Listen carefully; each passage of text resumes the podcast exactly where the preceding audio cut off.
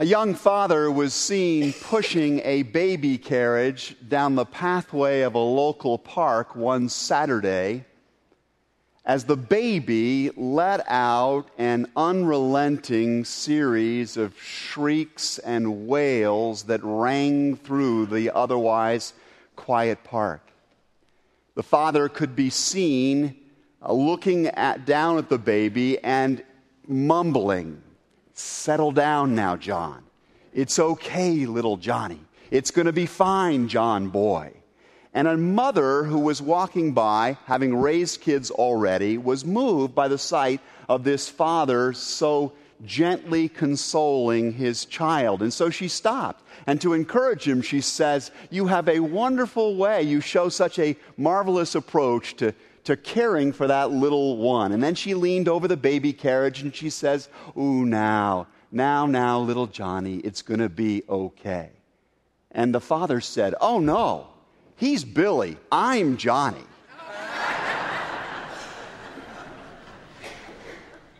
Almost all of us have had our Johnny moments in life. And maybe they come more frequently this time of year. We find ourselves amidst the rush and clatter of the Christmas season so often driven at a fever pace. Our nerves get whipped up. The world seems to be wailing at us from outside and inside. The cries of anxiety and fear and concern and pressure become overwhelming to us at times. We hunker down, we try and keep going along life's parkway path, as it were, but this clamor and this chaos that cries from without and within gets to us very often this time of year. Maybe it's the job or the lack of the job. Maybe it's the family issues or the lack of, of sufficient family round about us. Perhaps it's something going on with our health. Maybe it's the things we've still got to do or the things we've already done and wished we could undo. Some of us during these times fantasize a lot. Uh, how many of you honestly fantasized about winning that super lotto. You know, how many thought, gosh, what would I do if I had those kinds of resources? Uh, I would move away to some other place. I would leave the pressures of this life, this stuff I've got behind, and go off to a desert island someplace where I could really relax and finally be at peace. And so we just keep whispering assurances to ourselves because we don't have that escape route. We keep saying, It's going to be okay, Dan. It's going to be all right. It, it's going to work out.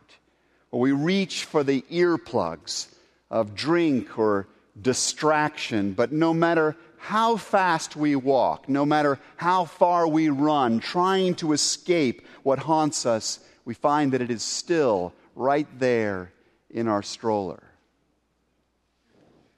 At the end of the day, the peace that we all long for is not so much a place or a position we could get to by our own efforts so much as it is a gift that gets delivered to us. Let me say that part one more time.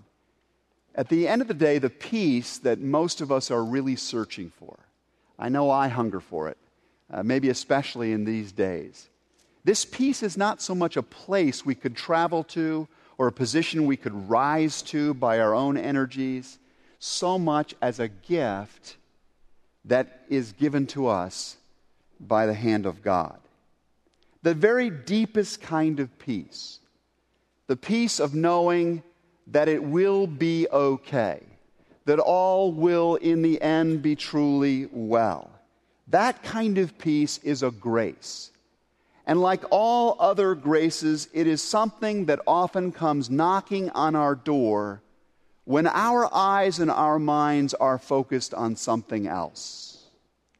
Peace is a gift that God seems to give to those who find favor in His sight. Now, I don't know if you've ever noticed that word favor in the Christmas story. Uh, if you were here last week and you heard us read our way through Luke chapter 1 and 2, you would have encountered that word several times. It's right there in the announcement of Christmas to the first celebrant of Christmas when the angel says, Greetings, you who are highly favored to the Virgin Mary. Then he underlines it again a little bit further on in the story. Mary, he says, you have found favor with God.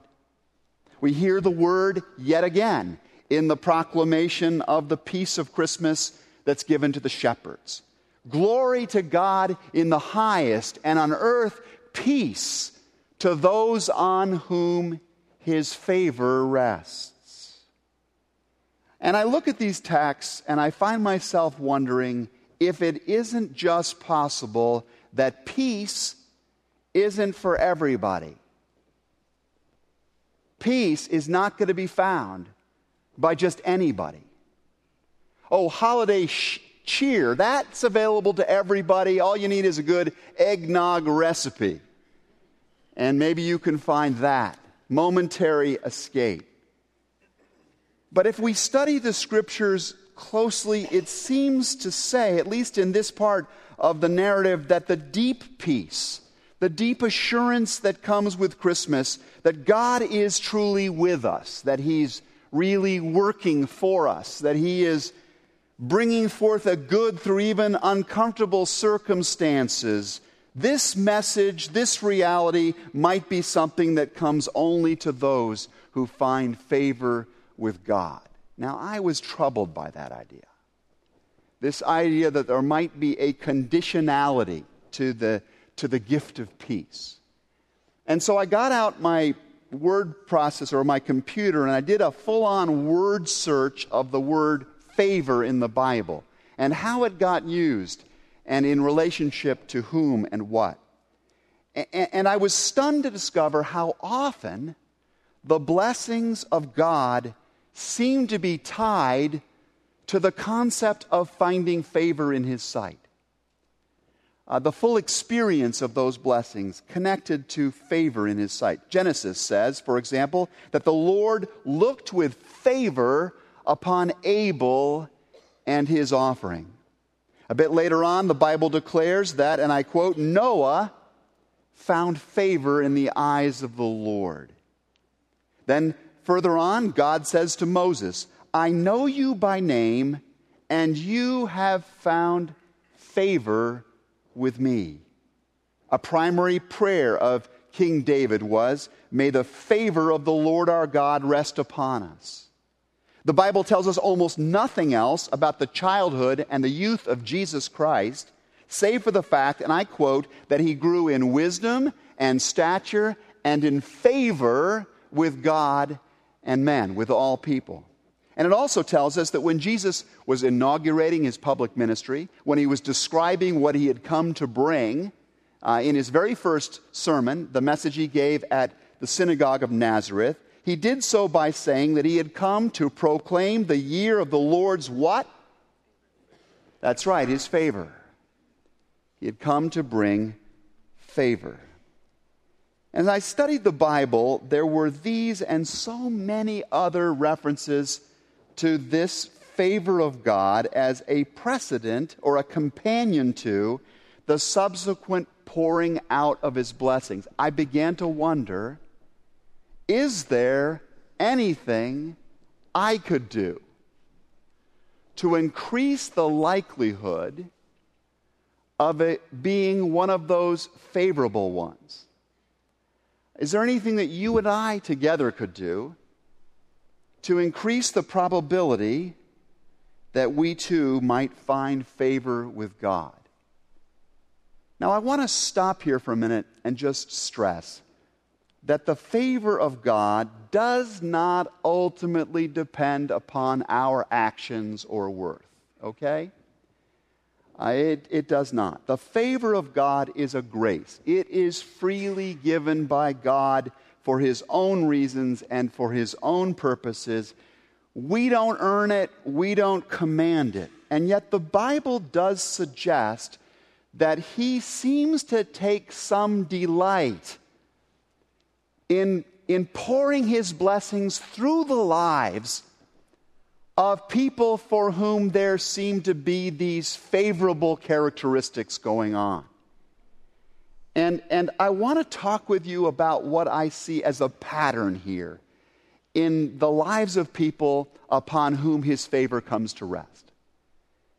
And the three qualities that I see most frequently, at least in the story uh, of Christmas, are the qualities of humility, availability, and obedience. God looks with favor upon those who are humble, upon those who are like Mary, for example, in the Lucan story. Listen to what these words tell us about Mary's spirit. And these are the words of the Magnificat, the, the famous um, song of Mary.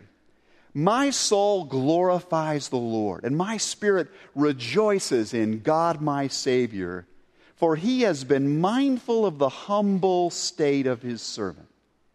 From now on, all generations will call me blessed, for the mighty one has done great things for me. Holy is his name. His mercy extends to those who fear him, who stand in awe of him from generation to generation. Part of what qualifies Mary to be a conduit of the grace and peace of our Lord Jesus Christ is her very awareness of her lack of qualifications for the job. Mary is absolutely amazed that God would be mindful of her. I contrast that with the impulse that rises up inside of us sometimes, in which we think, God, why aren't you more mindful of us? Why aren't you paying attention to my needs and what's going on here in this place and in this situation? What's going on, God? Contrast that with Mary, who is simply stunned, humbled, amazed that the great and glorious God would be mindful of her. In that way, her ancestor David speaks out to her when he wrote in Psalm 8 When I see the works of thy hands, what is man that thou art mindful of him? The Son of Man that thou dost care for him. Mary is amazed. She glories not in her own worthiness. She doesn't think, gosh, of course God picked me. You know, I was wondering when he was going to get around. to put me in a position of influence. Mary just marvels at the inexplicable mercy of God in doing such a thing through her. And she considers herself blessed not because of her own achievements, but because the Mighty One has mysteriously elected to work through her. We find a similar humility in the shepherds a little later on in Luke chapter 2. They're just awestruck that God would show up to them, that God would favor them as the very first ones to receive the good news of the Savior's birth. Another shepherd, whom God favored to actually make the king of Israel, puts the truth this way The Lord delights in those who fear him, in those who stand in awe before him who put their hope in his unfailing love. Are you and I humble like this? That's the first question we ought to ask ourselves today. Are we humble enough to receive the favor of God? Or do we go through this season wondering why things aren't working out better for us? Why all these lines? Why all this traffic? Why all of these problems? Why all of these people in my way? Or do we move along humbly awestruck and thankful before any act of love, any gift of mercy, any twinkle of beauty that comes our way? If you want greater peace, if you long for greater wonder in these holy days, you will find it through the doorway of humility. Of humility. Secondly, if you study the Christmas story very carefully, you'll notice that God seems to look with favor upon those who are available to Him, those who are humbly available to Him. He seems to come especially close to those who are willing to have their present version of peace disturbed if, if it will advance his purposes. And this is what makes Mary here a very remarkable figure. I suppose there might have been some element of joy in, in the message that she was going to have a baby.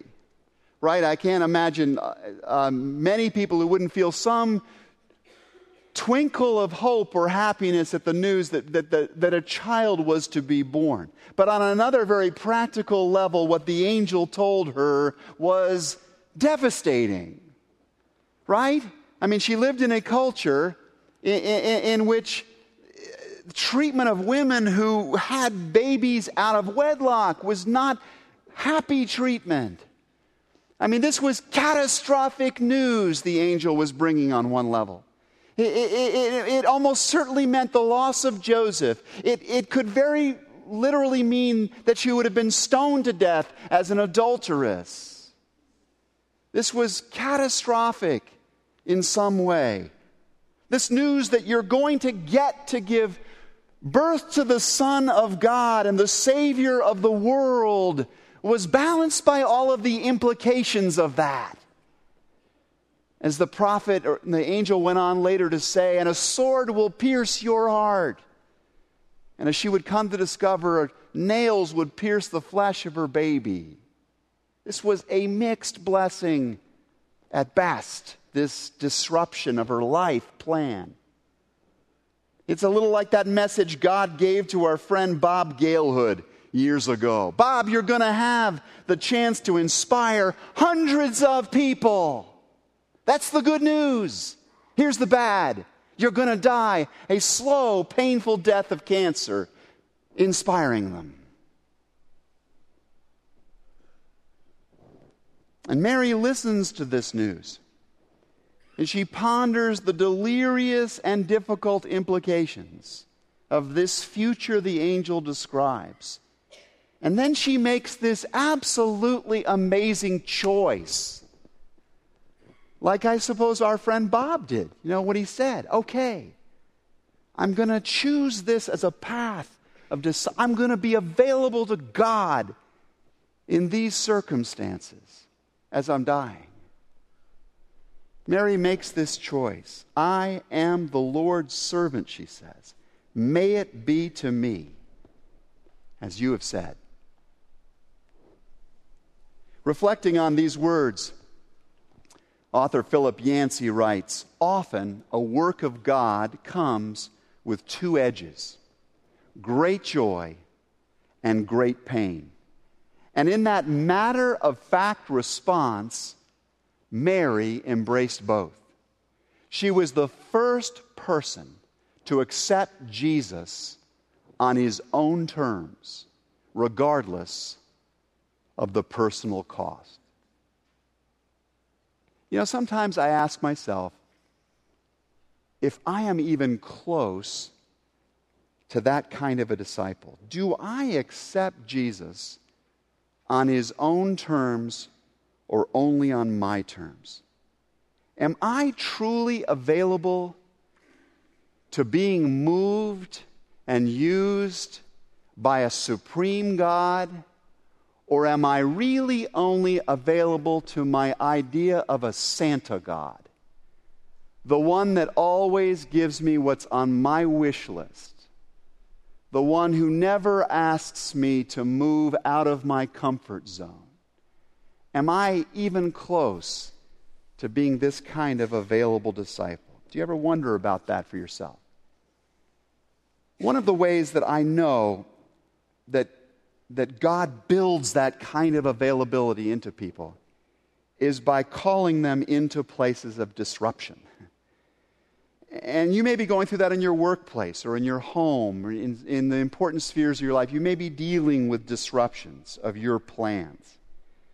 Um, what if the next time we find ourselves in one of those disrupted zones, we, we didn't immediately uh, allow our feelings of, of upset to overwhelm us and assume, just assume, that anything that makes us so uncomfortable couldn't possibly have come from the hand of a loving God? What if we didn't just leap to that conclusion? But, but, but what if we embraced it looking for God's providence like Mary did? Uh, what if we leaned into the crisis and, and just waited and longed for God's good to be born through it, even if there are some serious birth pains to be endured? Or, or the next time somebody suddenly and very inconveniently, perhaps, uh, interrupts our leisure or our work routine, as somebody probably already has recently and will in the coming days. Just imagine doing as those shepherds in the story do.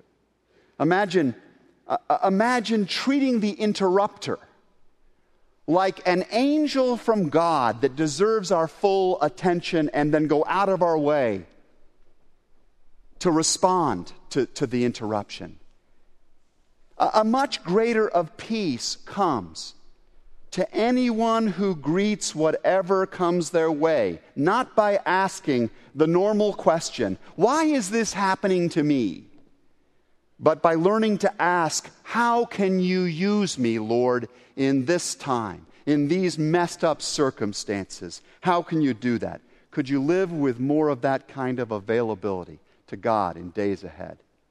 in days ahead, how could we shift, both of us, from asking, Why is this happening to me now, to what can I do to serve your purposes in this place or with this person, Lord? Because those who can make the move to that kind of question find the doorway to a greater peace in their life. They just do. There is a third and final door also that seems to lead to blessing for those who walk through it. God looks with favor upon those who are obedient to his commands. There is no surer way to lose our capacity for peace than to disobey God. I uh, was reminded of that this week. We went out and got a Christmas tree in our family. We went to the place we always go. We go to the Clarendon Hills swimming pool where the Lions Club have got a great array of Christmas trees. This one came at a somewhat awkward time for us. It was the end of the day on Monday. We were worn out and tired, both of us, Amy and I, from working all day, the kids from schooling all day, but we dragged everybody out at nighttime to the place and we let the dog run through the trees as we always do. And we found a tree lying there that looked about just the right size. And so we got all the boys around it and we hoisted it up and we put it on top of the old station wagon and we bungee corded it down and we drove home exhausted. We unbunged it, we took it down, we laid it on on the driveway and we began to shake it and get it ready to bring it on inside. And that very moment, I noticed there was this little tag at the bottom of the tree with somebody else's name on it marked paid.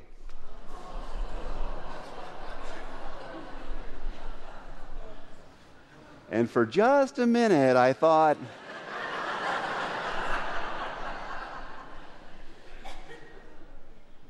but I could find no peace. And I just knew it wouldn't be right. So we hoisted it back up onto the car and we bungeed it down and we drove it on back. And we never can find the peace we long for when we are doing the very things which take us out of the will of God, no matter how small or how large in our lives. When I'm not honoring my spouse, when I'm not honoring my parents, when I'm not really caring for my kids or using my financial resources or treating my body or observing Sabbath as God commands these things, I can't expect to have peace. I mean, I can have lots of twinkle lights and Christmas carols, there's not going to be peace if I'm living out of step with Him. And speaking to his countrymen in a time of national crisis, the prophet Daniel once said, All this disaster has come upon us Yet we have not sought the favor of the Lord our God by turning from our sins and giving attention to his truth. We are not going to have peace in America simply by solving our momentary financial difficulties. We must turn our hearts back to him. Conversely, the Bible makes clear that when an individual or a nation faithfully obeys God, there is no storm, there is no cliff, there is no crisis that can ultimately stop the peace of God from finally prevailing in their midst. As Isaiah the prophet of Christmas once wrote, the fruit of righteousness, of obeying God, will be peace. The effect of righteousness will be quietness and confidence forever. Or, I love the words of the psalmist here great peace have they who love your law. Do you want greater peace in your life? I know I do. Do you want that peace that passes understanding? You and I can open the door to it this Christmas, to a greater measure of it we can find the kind of peace that will sustain us no matter what screams come from the strollers or the markets or the headlines in the days ahead. Here's what we need to do. First, be humble enough to marvel at all the grace God is showing you. Notice the details of it. Marvel at the wonder of all the goodness, all the grace, and not all the things going wrong in our lives. Notice that we have been surrounded by glory every bit as much as those shepherds or Mary in the light of the angels. His grace is with us everywhere. Secondly, be available enough to remain his trusting servant when interruptions and disruptions come. Try to consider them as invitations to be part of the good work God is unfolding, even if there are birth pangs to it. And finally, be obedient to his commands. Give, forgive, rest, love, honor. Because if you open these doors, if we can open them together, we will find favor with God, the Bible suggests, and more of the peace we seek. Don't take that on the word of a preacher. Take this because it is the word of the Lord. Thanks be to God.